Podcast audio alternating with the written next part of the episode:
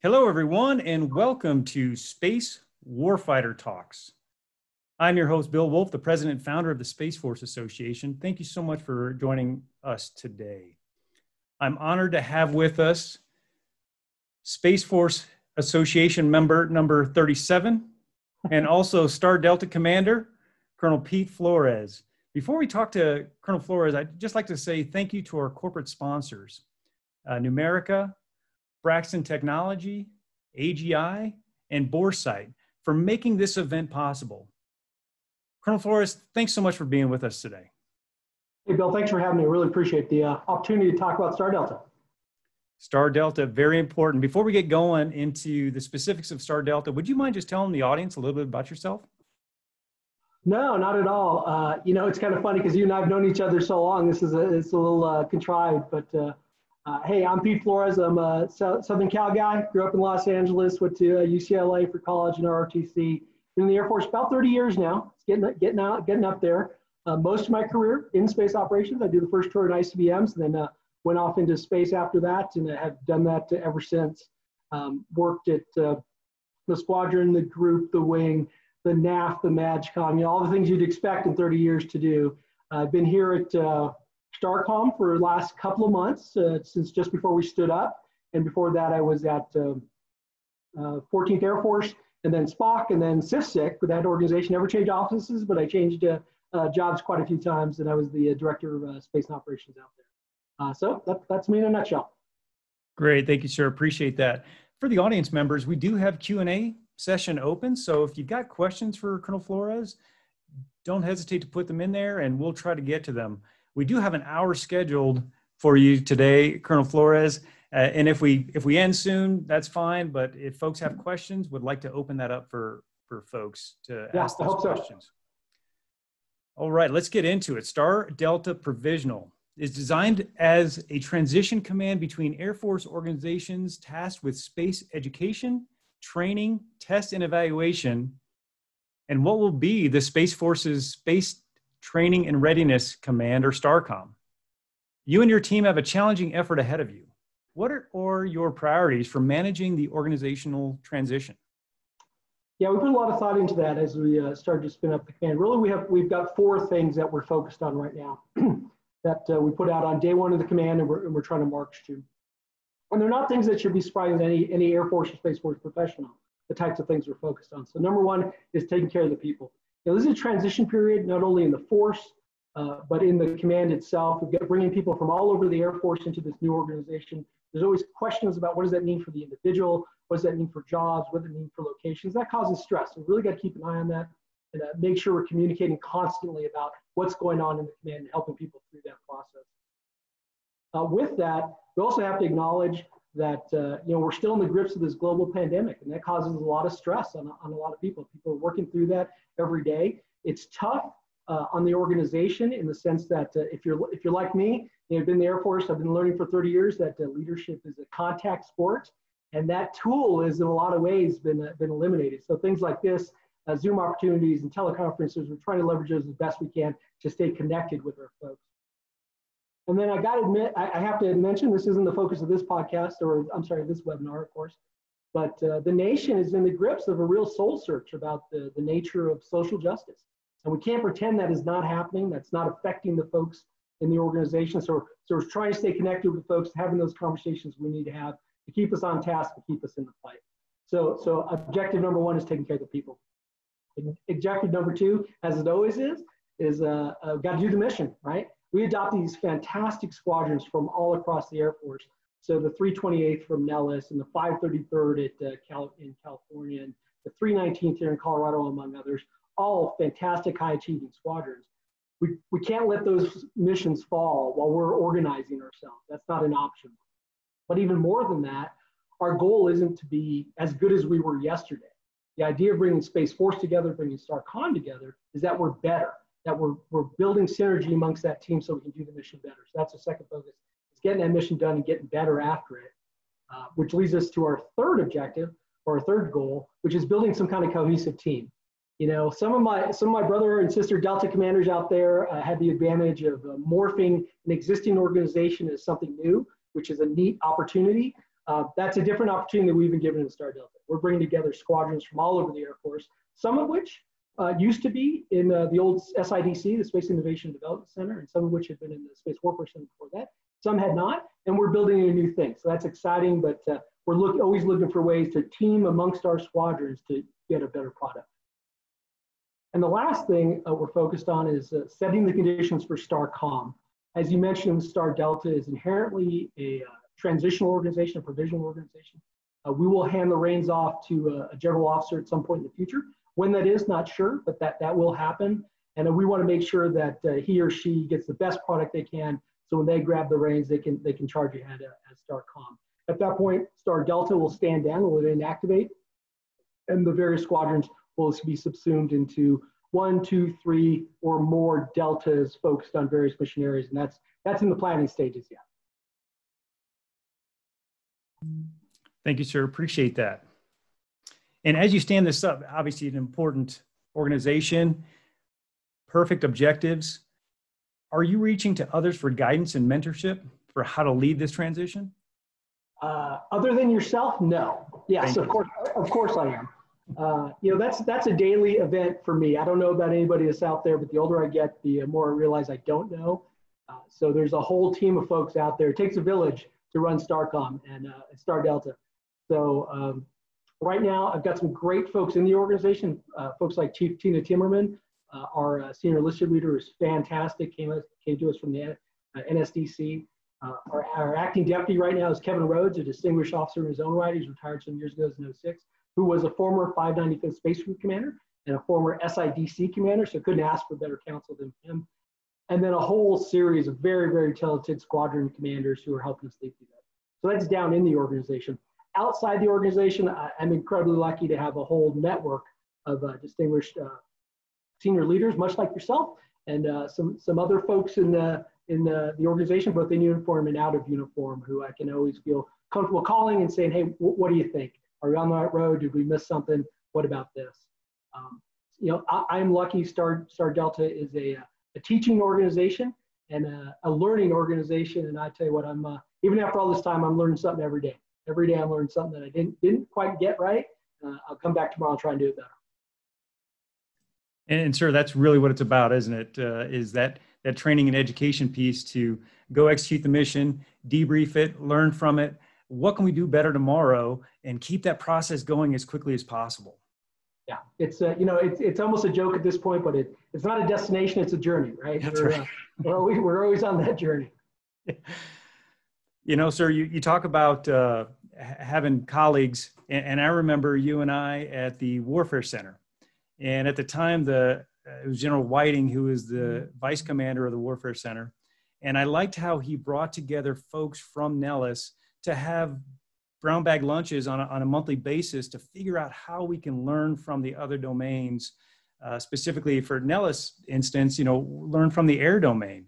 So how did your experiences at nellis air force base prepare you for your new leadership role both as the nttr uh, director and you know in your other roles out there so it's it's an interesting story. You know, I like to say that I really don't have a career. I've got a series of loosely related jobs that have gotten me to a certain place in life. Um, I spent a lot of time at Nellis to reflect it, almost a third of my 30 years. Uh, I showed up there uh, as, a, as a captain in 1998 at the weapons school and spent six months there and then off and did some things and came back as an instructor, as an operations officer in the weapons school, and uh, then came back to Nellis many years later in 06 to be the director of range operations for uh, the range, as you mentioned.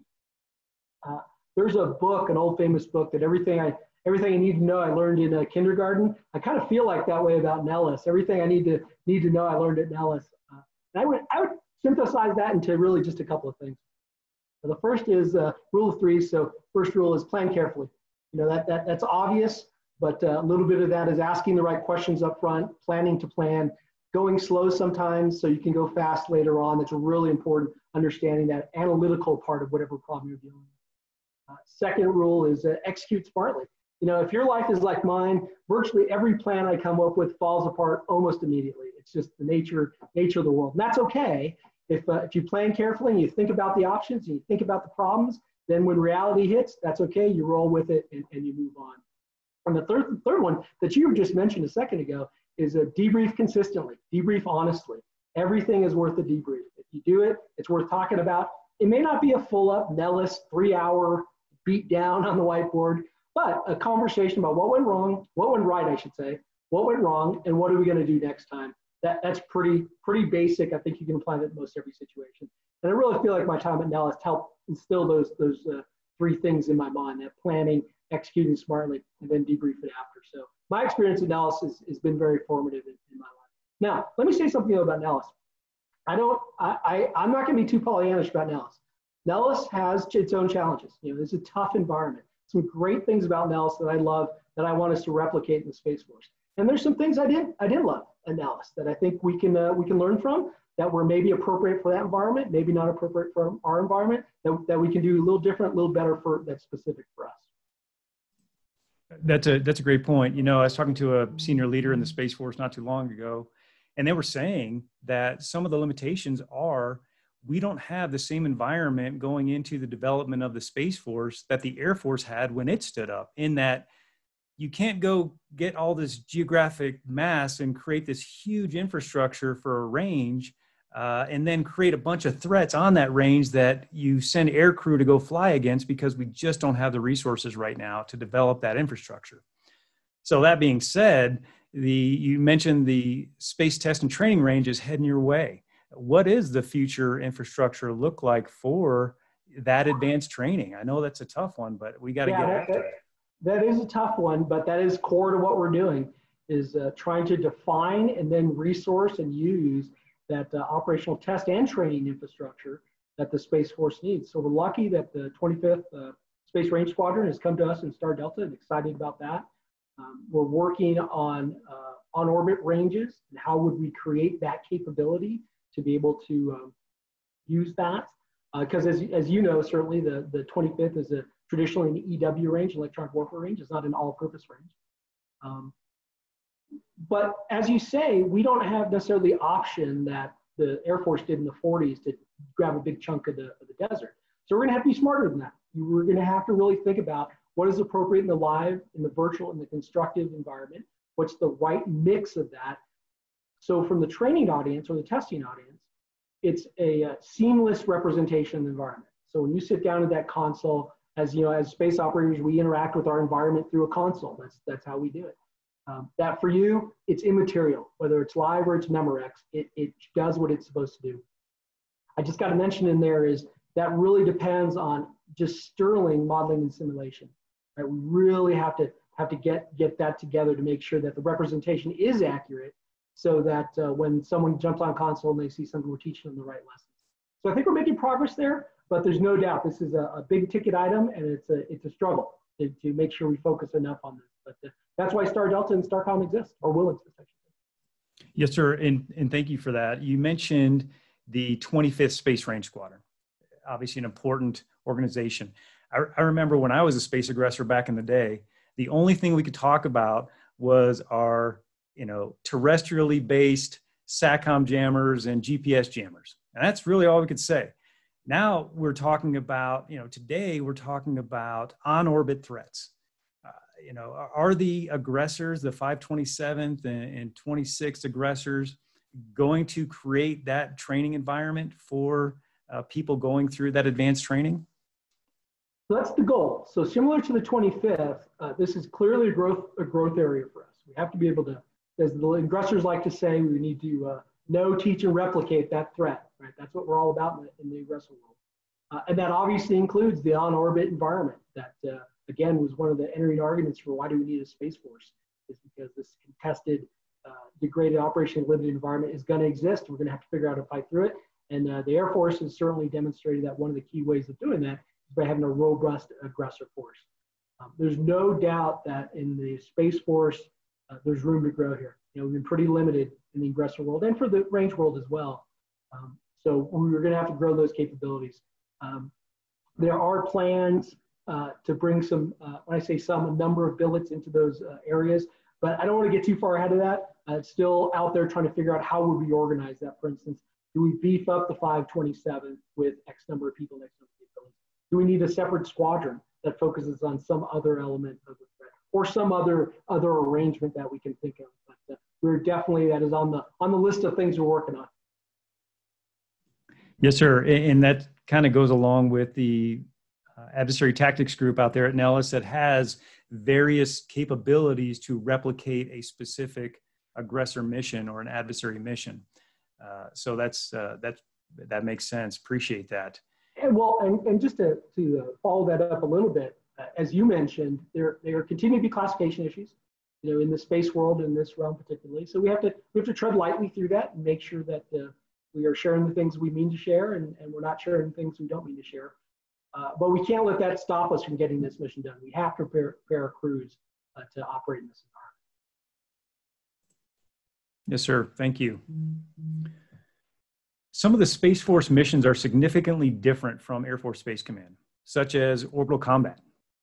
What changes in education and training are you and your team implementing to meet the expanding scope of U.S. military operations? I'm glad you left an easy one for right, right there in the middle. Um, so, so let's go, you know, let's go back a little bit to the, the philosophical or the intellectual change that, that spawned the Space Force. The understanding that this is a contested environment, that we are not granted uh, our space uh, superiority on day one of the fight, that we're going to have to fight, fight for it and fight through it and regain it sometimes potentially. Uh, so that idea is step one, and trying to inculcate that in our in our uh, space professionals from from the time they're kids no offense, but from the time they first enter into the into the service. And so we we grow up that way. So there is no question about, oh, it's it's all easy. You just turn on the button and it works. That we all understand that. Uh, gotten having gotten past that that intellectual step, now let's talk about you know, the training. How do you train folks for that? Well, things like space flag. We just finished up the space first space flag under uh, Star Delta about a week ago. Very very exciting. Uh, shout out to uh, Major Andrew Arnott who uh, who uh, led that effort those sorts of in, eh, environments that stress our crews, that stretch our crews, both in terms of the depth of their understanding and the breadth of their understanding, are really, really important. They really help us understand okay, this is how hard it can be, but I can succeed. If I team properly, if I, if I you know, move, shoot, communicate properly, we can succeed in this environment. So let's figure out how to do that. So things like Red Flag, uh, things like the advanced training events we do with the various deltas, which we'll continue to do and continue to grow. Very, very important. And then you look at our training environments, things like the, the courses that the 319th, uh, another one of our squadrons, the 319th Combat Training Squadron, doing the Space Warfighter follow-on courses here in Colorado Springs. Really critical to taking those crew members, the space professionals who leave uh, Vandenberg at the 533rd, another one of our squadrons as well, very exciting, come to that follow-on course, top off their technical knowledge with now some tactical knowledge, and then through the course of their career, start going to those events that just sharpen them over time. So over time, you get smarter and smarter and smarter and more capable. Now, I don't want that to suggest that you know we have the answer. Here's the answer. Go execute that answer. It's it's really almost the opposite. We want to create the environment where those crew members are coming up with the answers and teaching us and telling us, hey, this is the best way to execute this mission. And that machine just keeps going again. There's no end to that. That's a process that goes forever.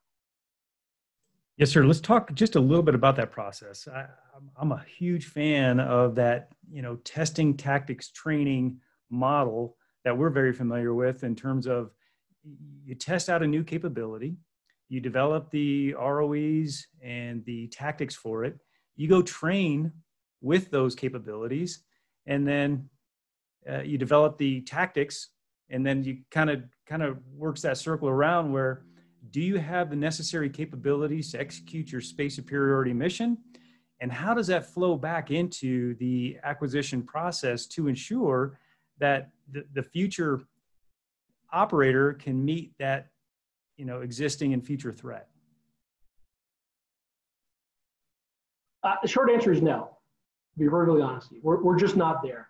Uh, Air Force Space Command for a long time has had the tactics improvements process and that whole cycle in place. But it's a struggle. It really is. It's a struggle to put the right emphasis on those things and to put the right dollars on those things to go correct the things we need to correct. I think it's getting better. Uh, actually, Bill, you would love this. I, I got a briefing just this morning on the Space Force tactics improvement process and where we can go from the Air Force tactics improvement process and say, hey, what are the things that worked? Let's let's do that. And what are the things that maybe didn't work so well for us, and let let's try something different. So uh, those are the kind of things that I didn't, certainly didn't come up with that. I was a that was uh, three captains, uh, two from the 17th, which is another one of our squadrons, uh, and uh, from the 328th from the WIC came in and said, hey, we, th- we think we have an idea. So that's exactly what we're going to need to do. We're going to need to innovate our way through this. You know, I, I hate to sound trite, but uh, there are no rote answers. There's no pat answers out there that, okay, just buy a couple of those and you fix your tactics problem. That, that's not the deal. Um, but acknowledging uh, that we have a, a, a, hole there, we have something we can get better at. That's step one. Let's come up with a plan. We know that plan isn't going to be perfect, and that's okay. You know, we, you know that phrase, we're, we're 100% sure, we're not 100% right. Okay, let's do that thing and then come back and fix it and just keep making it better and better. So, um, short answer, I, I think we've got a ways to go, but I'm excited about where we're at. Outstanding. Thank you, sir. I appreciate that. I'm going to take a, a question from the audience. Please. Looks like Lieutenant Colonel Raj Agarwal is interested in Raj, some information. He wants to know what the difference between how STARCOM will train educate compared to what Air University is doing. Will there be any partnership between the two organizations? Uh, that is a topic of great conversation right now. Let's talk about educate specifically. Um, I have learned in just the last month how deeply enmeshed uh, space education and air education is. I'll be honest with you, I thought at one point, okay, great, we can just knock out a space uh, SOS and, and we'll be good, right? Uh, not, not the case at all. Um, the, the entities are very well connected in whether it's the LeMay Center or the Eaker Center or the Barnes Center. All those things are very closely connected. So we're going to have to work very carefully to look at when, uh, when is there a point to disaggregate that and to what level does that need to be disaggregated? Or conversely, do we need to make those bonds even tighter? Do we need to find ways to make this a air and space, or the way I say it, a space and air entity? Um, you know, is that something we need to do? So right now, uh, for the foreseeable future, we will continue to be a full partner in the, in the Air Force education process and the Air Force education entities. And we'll look at what is the right way to do that down, down the road as uh, we learn more about this. Um, there's a lot of change going on around that, and we think that one's working pretty well. So it's probably not time to change it right now. But we do have to look to look towards the future and say, is there a time when, when we're going to look at a different construct? So that's on the education side. On the training side, you know, Space Force, Air Force Space Command before and Space Force now has had a robust training program in the past that was uh, independent often of what the Air Force was doing. We'll continue those things. So things like UST out at, uh, out at Vandenberg, which is uh, getting ready to transfer from AETC over to Star Delta. So that should be here in the next, in the next few uh, days to weeks. Uh, and then the combat training squadrons here in uh, Colorado Springs, which were Air Force Space Command and ACC, which have now transferred over. We look to robust our Space Flag Squadron, turn that into a full uh, combat training squadron, uh, similar to the 414th, which is in Nellis, which runs as uh, Red Flag. Um, a little different, little different model for us, but a similar idea. And then you have the other training uh, things, advanced training elements like the WIC, for Weapons Instructor Course, which has transitioned uh, to Star Delta, but is a full partner with uh, the Warfare Center, the 57th Wing, integrated into that, that courseware. Could we look out into the crystal ball someday and say, is there a different construct? Sure. We're not there yet. We'll keep looking at that and then we'll see. Roger, I'm not sure if that answered all your questions. I'm sure Raj will follow up if you didn't. okay. I got I got another one from Kristen Hussey. I think I'm saying that right. How do you see training? Hussey? Hussey? That's right. H U S S Y E Y. That's right. H U S S E Y. Hey, Kristen, how you doing? She's asking, how do you see training and education progressing regarding the integration of our allies, UK, Canada, Australia, New Zealand, others? For, for those who don't know, Kristen is headed in that direction. It was fantastic opportunity for her. Uh, so uh, we're losing her from the 319. So Kristen, thanks for, thanks for the question. Yeah, that's critical. I just came from CFSCC. I spent the last couple of years before coming here at CFSCC. And uh, it is clear that we're not going to fight alone, right, in space as well as anywhere else. So we have to figure that out. Um, already at the NSSI, uh, led by uh, Colonel uh, Max Lance, for those of you who know him, uh, NSSI is also part of Star Delta. So if I keep saying that, it's true. Star Delta is pretty big. We got a lot of stuff going on. Uh, so NSI came over. They already have some courses that are open to international officers. And I think we're going to keep looking for those opportunities. We're also looking for opportunities with U.S. Space Command on how we can uh, help them get their crew force up, which includes, of course, uh, international partners as well. Follow up. Oh, thing of our of our three upcoming space flags, uh, one is a coalition space flag. So we're, we're we're getting after it.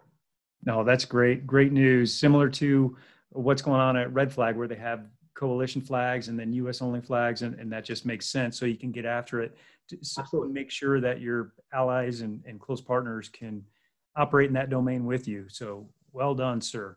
A follow up from that from Mr. Brian Yosh- Yoshimoto, who is concerned about the multi domain flavor of education. So, are there opportunities for Army, Navy, Air Force, IC orgs to get involved in, in these types of advanced training opportunities? Yes. Next question. Um, Brian, that's that is a that's a, a good question, a tough question. You know, we're right now in the process of building the Space Force, so not surprisingly, we're trying to build build our house a little bit, and that's where the focus is. But we can't lose sight of the fact that, for instance, one of our biggest customer uh, bases are, is the soldier. Right? The Army, in terms of numbers, is a huge customer base. We can't forget that. There's ongoing dialogue at the national level about uh, what forces from the other services might, at some point, transfer into the Space Force. That brings another element into it. But while that is going on, those decisions will be made. We're absolutely continuing our training of the Joint Force through the courses we provide. I think that um, that demand signal is going to go up. Uh, I hope it goes up. I hope, uh, yeah, anytime someone's fired up about uh, space, we want to try and help nurture that and explain that to them. Um, but then we'll have to balance. You know, that becomes a resource conversation about if you need a hundred soldiers trained, we want to train them. How, how do we do it? Uh, but you're absolutely right to be thinking about that, and we are thinking. And then a follow up for you know the advanced training, but what about ASOPs in Space 100, 200, 300? Is there going to be an opportunity to open that aperture up as well? Yeah, you know, it's interesting you asked that. One of the first things, uh, actually, was a couple days before he took command that I got a question on, and this was from uh, General Shaw. For those of you know General Shaw, he asked a great many probing questions. Uh, he asked me, "What are we going to do for uh, to get everybody's game up?" So the space professional, how do we increase the fidelity of UST? For the non-core, but the common AFSCs, things like uh, cyber and intel, you know, who are critical to the mission, how do we get their space awareness up? And then for the, the, the uh, defender on the gate, for the culinary professional at the DFAC, for everybody serving on a space base, how do we help them understand the critical part they play in this mission? So these are different you know, levels of things. And then of course there's training for consumers of space, you know, who, who are not necessarily in command, but are, are key consumers or partners in some so we're working on a series of bridge courses essentially that help bridge those communities to make sure we come up with a, a common baseline of knowledge appropriate to, to that uh, community. So for some folks, that might be, uh, I just made, making this term up, Space 50, you know, a, a five hour CBT that, that you can review at your, your leisure, and then you're expected to get that done within a couple of months of arrival on base. And that's all the way up through uh, how do we make UST more rigorous? How does every space operator walk off Vandenberg, whether enlisted or, or, or officer, with a, a deep understanding of their domain, and then they go learn how to fight the fight? Um, these are all the things that we've been tasked to go to go look at and try and make better, and, uh, and we will. Yes, sir. And I, and as you say, I think space professionals understanding the technical depth and breadth of the system that the operators is, is going to do nothing except advance the industry baseline for the capabilities that we know we need to achieve space superiority. Yeah, there, you're absolutely right. There's no downside to having smarter people.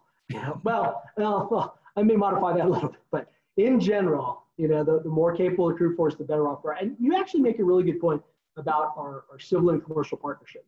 You know, this space thing, obviously I'm a DoD guy, I'm a Space Force guy, but uh, this is larger than what the DoD does. So as we continue to, to build this community of interest that includes all of those folks um, coming to a common uh, baseline of knowledge in, in my mind is nothing but good. Yes sir. Thank you. The uh, let's see. There's there's a lot going on in the air force air force and, and that, that space enterprise that they've kind of owned for a long time and now you expect to main, you know, what aspects of that are you going to transition from, or would you like to transition from the Air Force over to the Space Force? And what are the major necessities that you see that need to transition over to the Space Force? Uh, so I've been thinking, like many people online here, I've been thinking about this for a long time. Um, and I think, uh, as a quick aside, I feel a little bit like the dog who's been chasing the car for 20 years. Uh, I finally got it, so I better do something with it. Um, so it's it's on us as space professionals. I say us, it's really not on us, right? It's on on uh, those uh, those airmen and those officers who are you know five and 10 years and 20 years younger than I am, who are gonna who are gonna build this thing. Uh, but having um, having having now got this force, so exciting that we can do something with it. I would say the two key things that uh, that, that, we've achieved uh, is uh, our money and our people.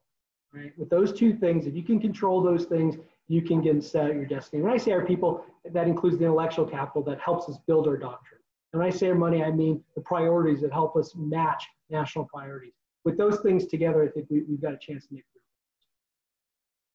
Oh, and the things we want to keep from the Air Force, you know, I wouldn't say it's about, about losing or taking from, from our relationship with the Air Force. It's about expanding that to the other services. Yeah, space is inherently a, a joint provider. We, we are responsible for providing that uh, space-enabled combat edge to anybody in uniform, any coalition partner, anybody who needs this. So uh, while we don't want to necessarily detract from what we do with the Air Force, we got we got to work harder to build that with the other services. So you talk about the next generation. You know, the post millennial generation, often called Gen Z or iGen, are entering the Space Force. The iGen does not remember a time without the internet. For many of their first, their first phone was a smartphone, unlike us. Colonel Flores, when we, we were growing up, they're comfortable with multitasking and expect digital products to be efficient, intuitive, customizable, and personal preference. Are you, as a Star Delta commander, provisional, taking steps to provide education and training and developing capabilities to allow the Space Force to take, recruit, retain, retain and take advantage of the innovation approaches iGen will bring to the Space Force? Yes, but it's not easy. So, you know, step one in this process, to be perfectly frank, is, is understanding my personal limitations. You know, when I came into the Air Force, there was one computer in the squadron, and we only used it for scheduling. That was it. That was that was all there was. And I think we might have had a princess phone at home, you know, on on the wall. So I am to to to uh, at best, I'm a, I'm a digital you know, immigrant. I'm not a digital native. So step one is understanding that the good ideas are probably not going to come from me. The good ideas are going to come from our captains and our airmen, our young space professionals, who are going to come in and say, hey, here's a tool that works for me. Take a look. And we have to, I think, as, as Space Force leaders, be open to that. Hey, I don't really get it. I don't know what this VCR is you all talk about. But uh, you know, let, let's let's take a peek at that. Um, so that's step one, really understanding, hey, you know, where are we in terms of our, our intellectual development with this? Uh, step two is, you know, the chief talks about, uh, chief, chief Space Operations talks about us being a digital service. You know, what does that what does that mean for us? So for me, that doesn't necessarily mean a specific technology. What that means is being on the edge of the technology always, always being open and receptive to what's that next thing not only be lead, uh, lead uh, I'm sorry, lag turning, but lead turning.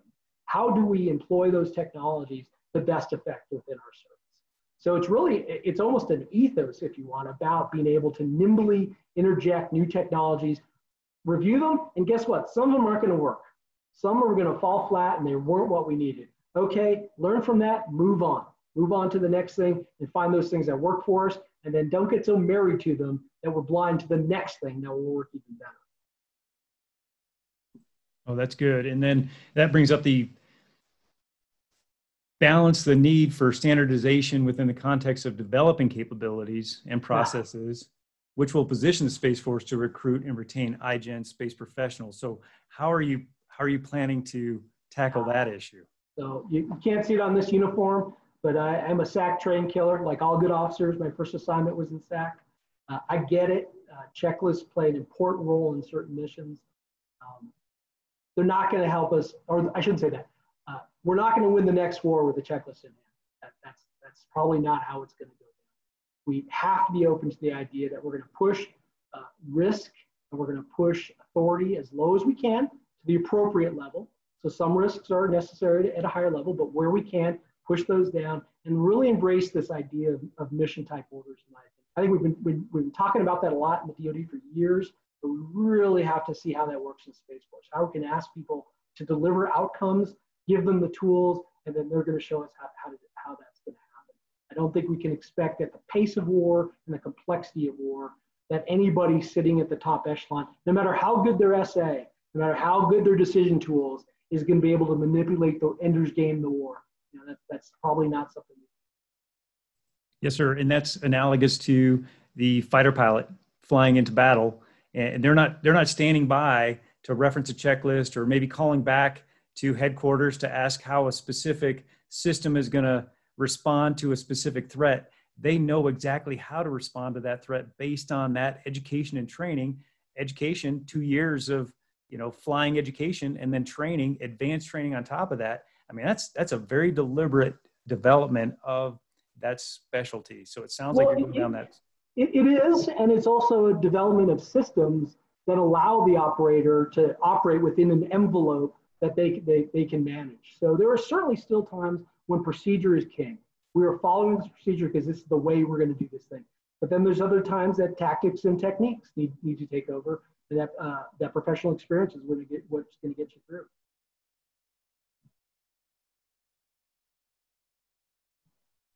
Okay, sir. I got I got a question from uh, one Amber Melody Dawson. I don't know if you know her or not. I'm sure you do. Uh, and she she says, "Hello, Colonel Flores. Will Starcom have a role in theory, doctrine, concept development? We're at a transitional point, taking on additional missions that require a whole new mindset and new education with a strategic and operational mindset. What is the best way for us to approach this in a new service?" So first of all, I sure hope so. Uh, I think if STARCOM isn't uh, leading the intellectual fight within a Space Force, and we probably made a mistake somewhere. Probably didn't organize the force just right. Um, doctrine is a very interesting topic. You know, we just got our capstone, uh, our uh, document uh, published not too long ago, which is great. Um, got to understand, you know, within our context, doctrine is often the uh, compendium of knowledge, and in this case, at least, it's it's visionary as well. So it's not strictly what looking back, it's looking forward, which is really important. Uh, right now, doctrine is a little bit of flux. Star Delta, we didn't pick up a lot of doctrine work just yet. There isn't a doctrine unit we could have gotten, not a lot of doctrine people to get. So that's something that's continuing to develop. But by the time STARCOM rolls around, I think you will see STARCOM is responsible for doctrine development for the service. And, and the questions you're asking, you're asking are exactly the questions that need to be asked. What does doctrine look like for a new era? It cannot simply be a list of the, of the Napoleonic staff and uh, how you uh, turn a tit bit. It's more than that. It's, uh, it's, it's more complicated than that Um, not that those things aren't important, but we need to look at it slightly differently. And again, similar to what I said earlier, it's not so much about the doctrine itself, but the way you approach it, the ability to rapidly assess what's going on, adjust as necessary, and keep learning every step of the way. And a follow up, and I apologize. I said uh, I called Amber Melody. It's actually Roxy. So Roxy has a follow up question. Can you speak to ongoing or planned exchange programs with other career fields? For example, oh. a 13S with RPA exchange or a 13S with NASA exchange. I, I love the idea, but I'll be perfectly honest with you, I can't. I, I think that is an awesome idea. I think we're, again, as a learning organization, uh, it's tough to see yourself. Someone from outside sometimes needs to come in and say, hey, this is what's going. That's why a lot of times in, in a, you come into a new unit, the, the new guy or the new gal is the person that says, why are you doing this? Well, we've always done that. Someone has to come out and, and, and show you that problem.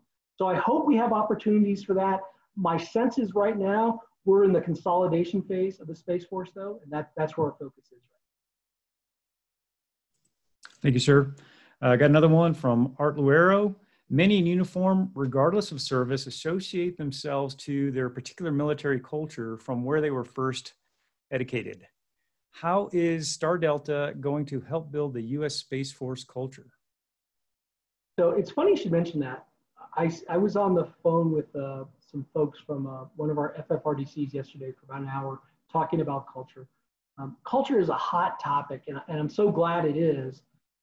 There's some things you got to talk about when we talk about culture, though. First, what is culture? You know, what do, we, what do we think culture is? We toss the word around. We don't necessarily focus in on what, what are we really trying to talk about.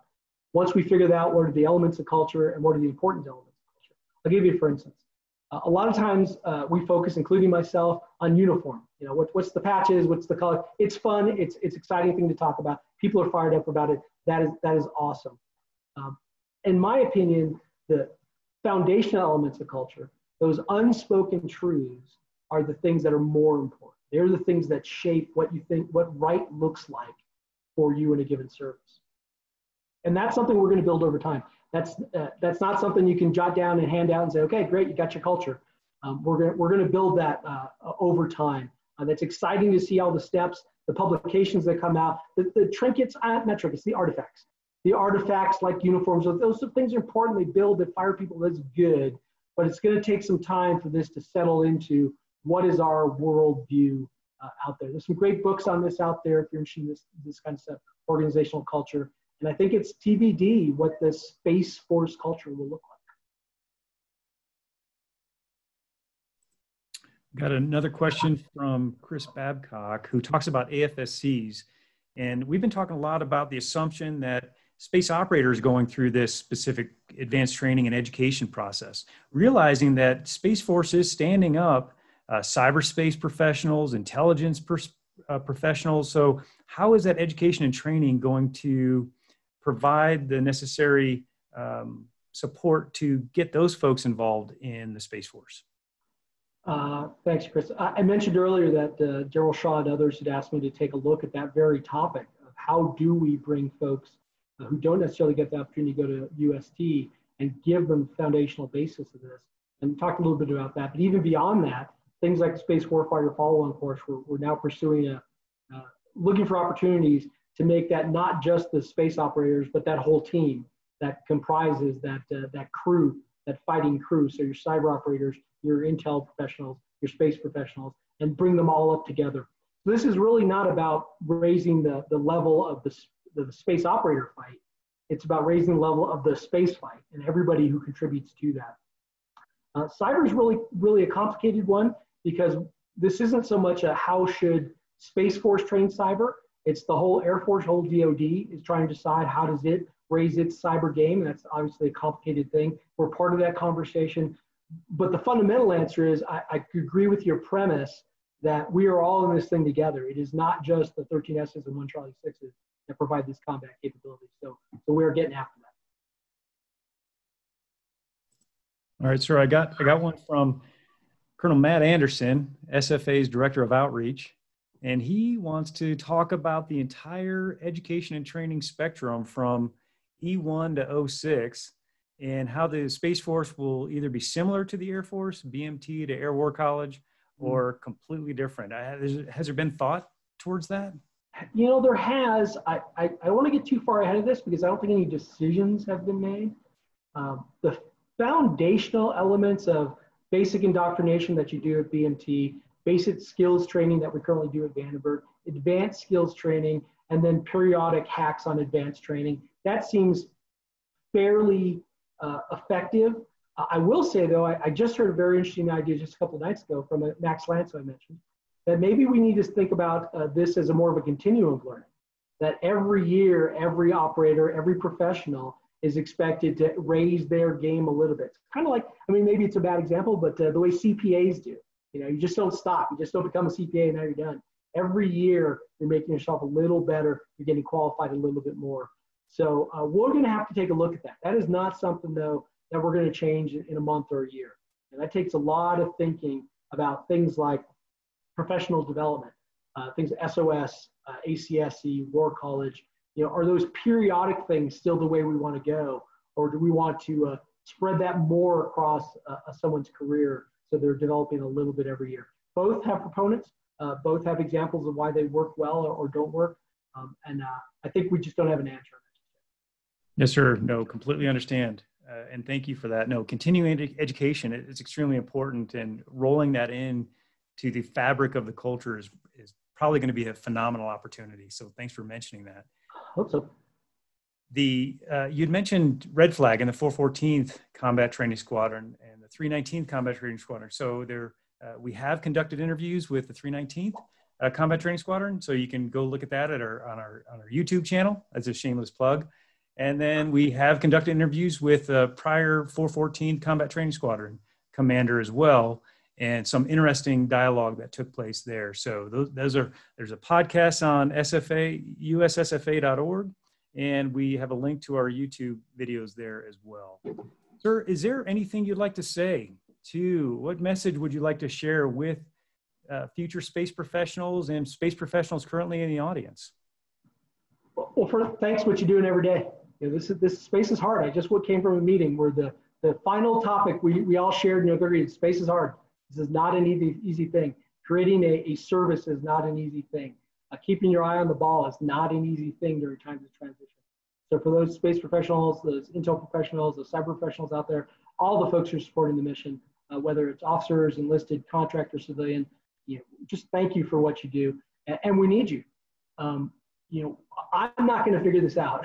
We're going to, we're, we need a whole team to figure this out. So all those good ideas, out there. And I ask you from a Star Delta perspective and for a StarCom perspective, be a demanding customer. If you're not getting what you need out of your testing and training infrastructure, tell us about it. Help us understand how to make that better, and then we'll go and try and make that happen. You know, we'll have to go back and we'll have to, you know, we may have to tinker here and tinker there and spend some money here, spend some money there, but we need to hear that. We need that. Please don't be a, please don't get yourself into that position of being a professional problem pointer outer where, where you, you feel like your job is to tell everybody how terrible things are. You know, light us a candle. Tell us how we can make it a little better. Maybe it's not the full answer, but but I think uh, you can help us with that. We'll we'll do everything we can to to build this thing. Sir, I really like how General Hyten coined the phrase, and it probably wasn't him who initially coined it, but I love how he used it all the time, which was we got to fail fast, learn from our mistakes, and then move on. And, move on. That's yeah. right. And, change our education, change our training so that we are the world's dominant space force. Well, I, I tell you what, all of us, you know, as individuals, as organizations, we're going to stumble, right? That's that's the human condition. If you're going to spend a lot of time worrying about that, that that's going to be a problem. Uh, but the measure of the organization is okay. We're going to fall forward, and then we're going to get up, and we'll keep moving, and we'll fall forward, and we'll get up, and we'll keep moving. And that that's that's the nature of the beast. So a bunch of little falls is okay, so we can avoid the big fall when it really matters. Yes, sir. Sir, I, I, just thank you so much for your time today. I really do appreciate it. I know how busy you are standing up the new command. And uh, so I appreciate your time and talking to the audience about what STARCOM uh, and Star Delta is all about. My, my pleasure. Hey, one last item. The VML period is coming up. So if you're looking for a job, Star, Star Delta's hiring. And if the Space Warfighter talks are topics that you're interested in, stay tuned and become a member of the Space Force Association so you can get all the insights about what's going on in the Space Force. Upcoming in the next couple of weeks, we are going to be honored to have Brigadier General Steve Purdy from the Space Force S9 office on here, as well as uh, Mr. Gordon Kordiak. So look for that in the near future, but I can't thank Colonel Flores enough and for our corporate members of Dumerica, AGI, Foresight, uh, and Braxton Technologies for their support to make these events a reality. So, sir, thanks again from SFA, and, and we hope to talk to you real soon. Thanks, Bill. Take care. Okay, you too. Bye now.